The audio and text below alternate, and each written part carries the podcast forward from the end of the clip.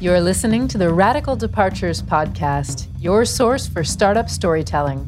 I'm your host, Abby Klein. On the show, I interview entrepreneurs and other professionals from throughout the French and greater European startup ecosystems. We look at some of the interesting new developments that have taken place in France over the last few years and how the country is developing into a startup nation. On Radical Departures, you'll hear founders of some of the hottest companies share their stories and important things they've learned along the way. If you like the podcast, please subscribe and leave us a review in iTunes.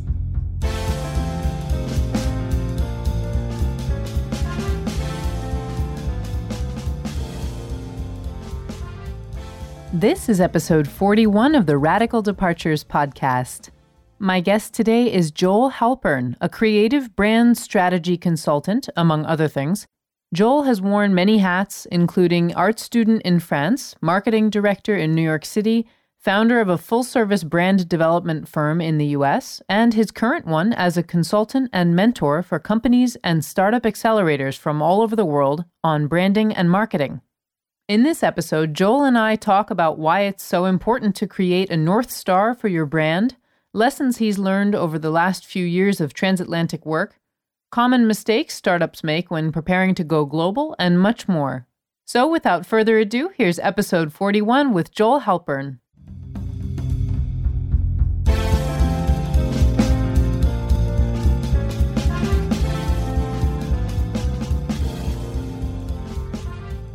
My guest today is Joel Halpern. Welcome, Joel. Thank you. So, tell us, you are not a startup founder. No, I'm not. What do you do? So I do brand development, marketing, advertising, general creative uh, services for companies, be it startup or not startup. I think the term startup founder is a weird one. I think it only applies to tech for some reason in France. I had a startup in the US, which was a full service advertising agency. So I consider myself somewhat of a founder, but not really anymore, I guess. Yeah. Small business owner. Which is, yeah, sure, small business. Totally different. Yeah, I guess that that's true that the term is kind of reserved here, mm-hmm. but it's still very much in development, the startup ecosystem in France, no? It's more advanced, obviously, than it used to be. It has a long way to go. I think that, I don't know how to say it. I think that what's happening here is pretty spectacular given the history of France and sort of the reserved culture of you know being aggressive with you know, launching things on a global scale. But it's it's kind of remarkable to see this momentum that's happening. So, what brought you to France? You've been here for a while. Been here for a year. I had a full service agency, like I said before, in the U.S. Uh, Liam Boogar invited me to speak at a conference called Audience at Google 2015 I came. Uh, I've gone to art school here, and I hadn't been back to Paris in ten years. So I came and I spoke at the conference, and I saw this amazing ecosystem that was kind of bubbling, and it was really exciting. And I met a gentleman there who had an agency that we partnered on projects with. So I started coming back to Paris every eight weeks, then every six weeks, and every four weeks. And eventually, he asked me to come full time, be his partner. So I sold my company in the U.S. and came last August. And what's that been like? Are you still working on that project or? No, it was an interesting one. Uh, didn't quite realize it at the time, but uh, the gentleman that I went into business with was broke and the business was going to be filing for bankruptcy. So it's been a fun last six months uh, mm-hmm. uh, dealing with all of that. But, mm-hmm. uh, you know, you, you lick your wounds and you get over it. Yeah. So what's next for you then? I don't know. Right now, I've got a couple of projects that I'm considering launching. Uh, one's pretty interesting still kind of in the space of creative services branding. Uh, the other one is a startup. So maybe I would be a startup founder. No, you're going to have to embrace that term then. I don't know. Yeah, true. Yeah. I need to get like a WeWork membership and just like sit there and listen to electronic music. Go whole hog. Yep. Yeah. What are some of the differences, major differences that you see as a creative here in terms of brand strategy and development and marketing and anything you want to speak about? Yeah. I mean, I think Europeans, well, French in particular, are super scared of anything that has to do with being creative. It's product forward, product forward, product forward. And in the US, you know, we we sell that long-term vision. We sell that idea of what we could be down the road. Even um, if we maybe aren't and perhaps can't be. Well, I mean, you know, think about Steve Jobs, for example, right? I mean, he didn't have all the answers when he launched, but he had a belief that every house would have a personal computer in it right? And he sold that vision to people, and then people bought into it. Here that sort of selling the vision feels like a lie. I think that the French consider that to be lying and they don't ever want to make promises that they can't keep. Where I see it as an opportunity to build loyalty along the way. And so that's what I try to do. But this is like you've isolated this major difference between France and the US, which mm-hmm. is in the US, we sort of think a bit bigger, even if we don't have all the tools, like you said, or all of the means to get right. there. But in France, it's like we must stay within the bounds, within the confines, and be concrete and not go beyond our means or beyond our whatever. I mean, we don't have credit cards here the same way as we do in the U.S. Yeah. you can apply it to a lot of people. well, I mean, yeah, I think that uh, that's a really good point because you know here it is. I think it starts really young. That you know, in the U.S., when you're a kid, it's like you can be anything you want to be. You can be a doctor. You can be the president. You can be an astronaut. Here, it's like, well, you can do one of three things. Yep. And and you better pick by the time you're 15 because ex- exactly. Yeah. And you know, I, I, think that that notion carries definitely into this sort of startup ecosystem where U.S. we sell ideas, we love ideas. We doesn't matter who the hell you are, where you come from, you actually can do things. Here, it's still this antiquated. Where did you go to school? Uh, you know, what type of profession did you guide yourself through? And then you know that'll lead you getting investment from these french investors and but yeah i mean that's probably the biggest difference that i've seen is this fear of going big. It's this confining yourself to tiny little niche and never saying you're the best at something or never saying that you're you have it figured out or that you can solve problems. It's like well we're okay at it. Yeah. And that's a pretty frustrating thing to hear as a guy who sells dreams you know and sells ideas and tries to concept taglines and names for companies, it can be a bit of a challenge. Do you have examples of that specifically, or what have been some of the ways that you get past that, or don't work within it? Oh well, uh, so I'll give you two examples. One, you know, one is an example of how it goes really well, and then another example is how it it's gone terribly, terribly, terribly wrong.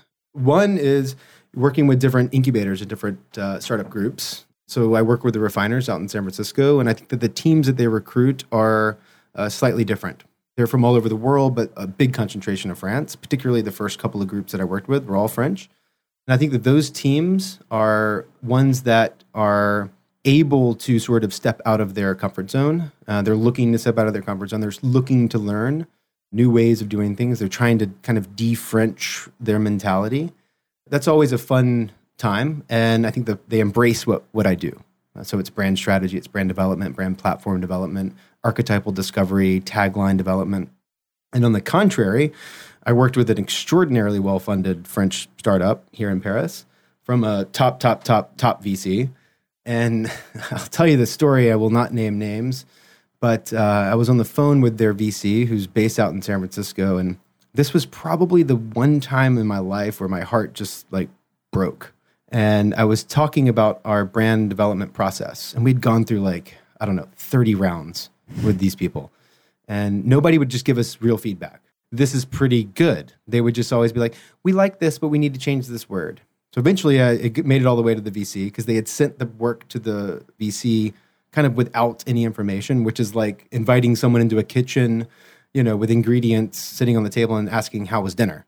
So I'm on the phone with this VC. He's French. He's out in VC, out in San Francisco, and I was describing our process, and he says, okay, yeah, that's not normally how I do it, but you know, that's interesting. And I was like, well, you know, we kind of take Apple's approach. You know, we, we do it the way Apple built their brand. And the guy goes, yeah, yeah, yeah, but that's Apple.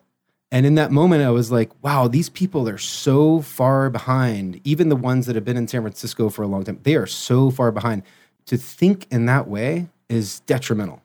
And in that moment, I thought, what if writers, you know, like for yourself, for example, the creative writing that you do what if you said yeah but you know i'm never going to be a hemingway or i'm never going to be a whoever or if every painter said that but that's picasso or you know the worst thing because of my industry is what if every founder said yeah but that was steve jobs. I mean he started in a garage with a beard and you know uh, smoking a lot of weed like everyone else. So that was one of those moments where I, I just remember thinking first of all this guy's an asshole and second of all there's a major cultural difference that i have to figure out how to adjust and I was talking to my mentor about it, and he said, You just have to dumb your work down. He's like, You got to dumb it down for these people in the beginning because what you're doing is you're working, you know, you're offering these people pearls and they have no idea what to do with it. And they need a bowl of spaghetti. And by dumb it down, I mean, did, maybe it isn't useful to share exactly how you do go about these things or what, like, do you just not share as much with with the client? No, I've never dumbed it down. Actually, I didn't take Okay. that advice. The work that I do and have done, I'm always super proud of. Even with that client, I think the work that we did was absolutely remarkable. The brand that they ended up launching, particularly to go to the US, is going to fail. They have a lot of stiff competition in the US, so I think they're going to have a, a hard time. But you know, the process is almost like working with a shrink. You know, I kind of come in and I'm that's this sort of brand shrink where I I get the founders, I get the sort of top folks in the company talking and really an open dialogue about why it is that they believe the company exists. Why do they get out of bed in the morning? You know, what do they uh, what are their personal ambitions? And you know, if the company didn't exist, what is it that you believe about the world? And then try to articulate that in a way that that can um, you know build sort of the top of the marketing pyramid, uh, if you were, as a as a brand. You know, what does that promise? And do you normally do this as the first pass for a company, or do you come in later once they've you know gotten more established and rebrand? What do you like working on more, and what do you do more of? I don't prefer either one. I've done quite a lot of both. The further down the road a company is, the more challenging it can be. Only, be- sure. only because there's more players involved, and death by committee is definitely a, a real thing. But you know, the, the the early early stage is always fun because there's still a lot of passion. You know, once a company has raised a Series A or God forbid a Series B, the soul's kind of gone. You know, once you get these top tier investors involved, it, it just sort of becomes less about trying to solve a problem and you know change the world for the better or whatever, and more just about money, money, money. They've lost their idealism. They have because the, it, it went from a dream becoming true to a, a means to an end. And what are some of the mistakes, major mistakes? I don't know if you can distill it down, but that you see a lot of, particularly French startups, making as they start to think about going global or at least going to the US. So the first mistake that I see companies make is not raising enough money. I often see, I'll read an article like it seems like every day. We'll call it Squiblo Startup. That's my favorite fake startup name. Squiblo? Squiblo. Squiblo raises 2 million euros to go to the US, and that's not enough to scratch the surface. Do you think that is a fits into the same kind of problem that we were talking about before that people don't ask for enough because it's like I don't know they don't want to be too ambitious or too greedy or too whatever. Yes and no. I think that that has something to do with it, and I also think that it has to do with who they're raising money from. If they went to the U.S. to raise money for real expansion, you'd talk to a New York VC, and they'd say, "Well, you need five million for East Coast, and then like we'll work with a partner out west to give you another five million, you know, in six months or a year or whatever to to really do market penetration." Where there's really sort of a clueless mentality of how to really succeed, because you know, two million euros will last you, especially if you go to the Valley, that'll last you less than a year just the cost of operating there is, is so outrageous. And then I think the the second mistake that companies make is not understanding the complexity of the US market. Because I think the US is the goal. I think that's what gets you to the rest of the world. I think if you if you have some success in France, I think that you can look at the US market and succeed there if you take the right approach depending on what business you're in. And it is market by market. I mean, the US is essentially five countries, right? And you have to kind of say, okay, well, we're going to just attack this one area. We're going to take this one city. Let's just launch in this one city and see what happens. And also, I think the uh, the third mistake is this really stupid idea of, well, we're going to the U.S. We're either going to be in San Francisco or New York, and there are so many markets that make sense depending on what you do. I mean, if you're in logistics, you should probably be where I'm from, which is Memphis, which is where FedEx and uh, all the train companies, and it's like that's logistics. Or if you're in med tech, you should be certainly not in New York. And there's just all these different markets, all these different places that people neglect because they think of the US as only two cities. These French VCs that run the show, I mean, they run everything. They're literally here they're way more involved than traditional VC, you know, back in the US. Their fingers are on every single decision that every company makes and even these guys don't have a clue what they're doing. And I think that a lot of the French companies have opportunities. There's really great programs for European entrepreneurs. I mean, I think the refiners what they're doing is incredible. In San Francisco, I mean, they're not they're not changing the world, but they're a really perfect soft landing hmm. for companies that are looking to go to the US. It, it gives you a real taste of what it means to be in the valley. It, it helps you unlearn, you know, what you've learned here and relearn, you know, how to actually operate on a in a real place. So, what would be some advice that you would give in your sage wisdom, branding advice that you would give to someone who is just starting out and at that very early stage of kind of in the dream, in the idealistic phase, and thinking, okay, where do I begin this part? Because I do want to go global eventually, and how do I do that? How do I start? I think that the you know think about how you would want to be perceived as an organization. You know, what does that mean? So if everybody was part of the company, everyone that's part of the company, if they were a single person and they were at a dinner party and they left the dinner party, how would you want people to describe you? Hmm. You know, that's one of the ways that I try to start with personality development for a company. So if there's 10 people, if there's three founders, or if there's five people involved or interns, whatever, just look at the group as a whole and say, okay, we're all one person. How do we want to be perceived? And then secondly, I say, don't talk about the product. You know, forget about the product. Why? In your top level messaging, because it doesn't matter. You know, products come and go. The idea of a brand is it, it's a north star, and your company is essentially a boat, and you know things come on and off that boat. People come on and off that boat. Services, ideas. Your company will probably pivot, so you have to kind of get over where you are today if you want to think about yourself in ten years. So, how do you build that north star for that boat to always go in a direction? And so, regardless of whatever it is that you're doing in the moment, you know, if you have that North Star, if you have that brand, if you have that core belief as an organization about the world and your place in it, then everything that you will do will be perfectly fine. Hmm. Think about all the great taglines in the world, and it doesn't matter if it's a consumer product or a B2B company, they don't say what the company does. And for some reason here, everyone wants to say what the company does in their tagline. And you know, that's fine, but you know, you're never going to be able to think of something new. You're never going to be able to grow uh, service offering wise, but you know, just do it doesn't say shoes, right? Think different doesn't say computers. It evokes something in you. it inspires action. Right. I think that's the best advice that I can give startups is how do you inspire decision making rather than overly inform Hmm. with logic because logic never sells, it's inspiration sells. Okay, I'm going to say w- w- introduce one more slightly negative subject before Uh-oh. moving, ending on a positive note. What about naming of startups in France? Because this is something we see a lot of interestingly Sure. named startups. Why do you think that's such a, a thing here? I mean, it's like just bizarre sort of names. Some of it's English, to be fair, because you know they want to pick an English name from the beginning, but it's kind of wonky. Yeah, yeah. yeah. Okay, you said it. I think that the US has really bad startup names too. Sure. I mean, a startup, like I said, Squiblo could be a startup. it And probably is a startup. It might be a startup. we were actually drinking at a San Francisco airport with a buddy of mine when we fake came up with that as like a fake startup for like sending emails to a service that would then handwrite letters and then mail them for you. Squiblo. that sounds like it could be real. Absolutely. Maybe I'll start it. Yeah. Yeah, the naming is uh, tragic, and I, I get calls all the time from companies asking me about that, and uh, particularly with the refiners companies. I've worked with 45 of their companies, and I've probably renamed or been part of renaming at least 15 or 20. Wow. Yeah. But that's they're aware, or the refiners has made them aware that they need to think about renaming.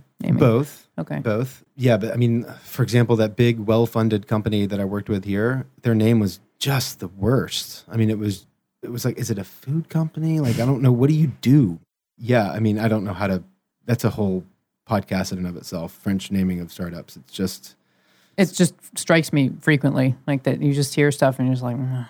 it's never gonna work. no. I mean, maybe it'll work here, and it's it could be cute and charming or whatever here, maybe. But in the states, people just be like, "What is that?" You know, that How it do you say sounds that? dirty or like it's definitely not what yeah. you intended. yeah. It sounds like something Trump's being investigated for. And so, something more positive. What are some of the things that you think people do well here? Startup people do well, creatives do well in France in particular, because they're known for tech talent, engineering, all that. But what about on the creative side? You mean on creative, like in branding? Yeah. uh, it doesn't involve tech. Anything outside of tech is branded pretty well here. What I also love about French branding is that it's the only branding that really speaks for French by French, particularly like some of the small clothing lines and restaurants. I think that they all do a really good job. And I wish that some of the startups would would look at what's happening environmentally around them in terms of how they're approaching what they're doing. I mean, if you look at some of the cool new restaurant groups or younger designers that are doing some of these boutique fashion lines, you know, there's really beautiful design and branding happening Yeah. all around. I mean, every day, all around. And you know, you go to the websites for startups, and they all look the same. It's all the same Squarespace template. Or you know, they went and bought a 99 euro logo. But when it comes to branding, with I haven't seen a brand for a startup here that's really blown my mind. Hmm.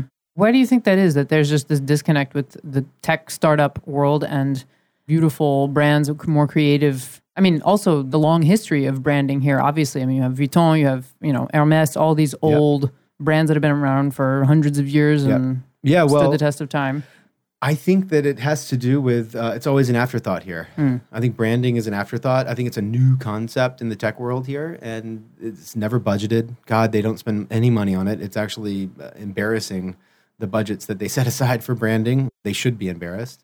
If you compare a U.S. company uh, that's raised, you know, three to four million uh, to a French company that's raised three to four million, you know, in the U.S. that that marketing and brand development budget's going to be five to ten percent, and here it's like, oh, well, we've got like two thousand euros. So what can you do? And by the way, we want a logo, we want a brand platform, we want a tagline, we want to rename our company, and we need website content. Can you do that for two thousand? It's like, no. Is that a disconnect between like the technical mindset of the, the people running these companies and not realizing that this is something that's important? Absolutely. You Okay. have engineers, they're brilliant engineers. I mean, I think that that sort of cynical mindset that this isn't possible kind of mindset or that this isn't true makes amazing developers and amazing engineers, but they're not business people. Even the VCs who are former, you know, engineers or whatever and, you know, they've sold a company and they get a partnership at a VC or whatever, they don't know the ins and outs of what it actually means to to build a real brand. And you don't learn that crap in business school. Unfortunately. You learn it in the real world. And for engineers, they don't it's such a foreign concept. And I hear that all the time. It's like we we're just not good at this. We don't know anything about this. It's like, oh, that's okay, but you know, there are people that do and and it's okay to trust sometimes. yeah, and to pay those people too. Pay those people. Yeah. So I appreciate you taking the time to join you. me. Before for you go, one more question. How do you personally define success?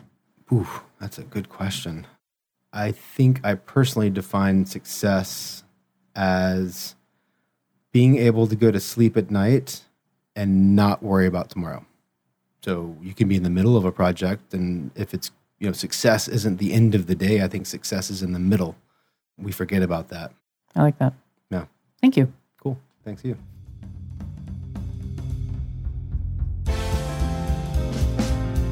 That wraps up another episode of Radical Departures. I hope you enjoyed it. If you did, please subscribe to the podcast on iTunes and leave us a review, and let us know who you'd like to hear on the show. Catch you next week.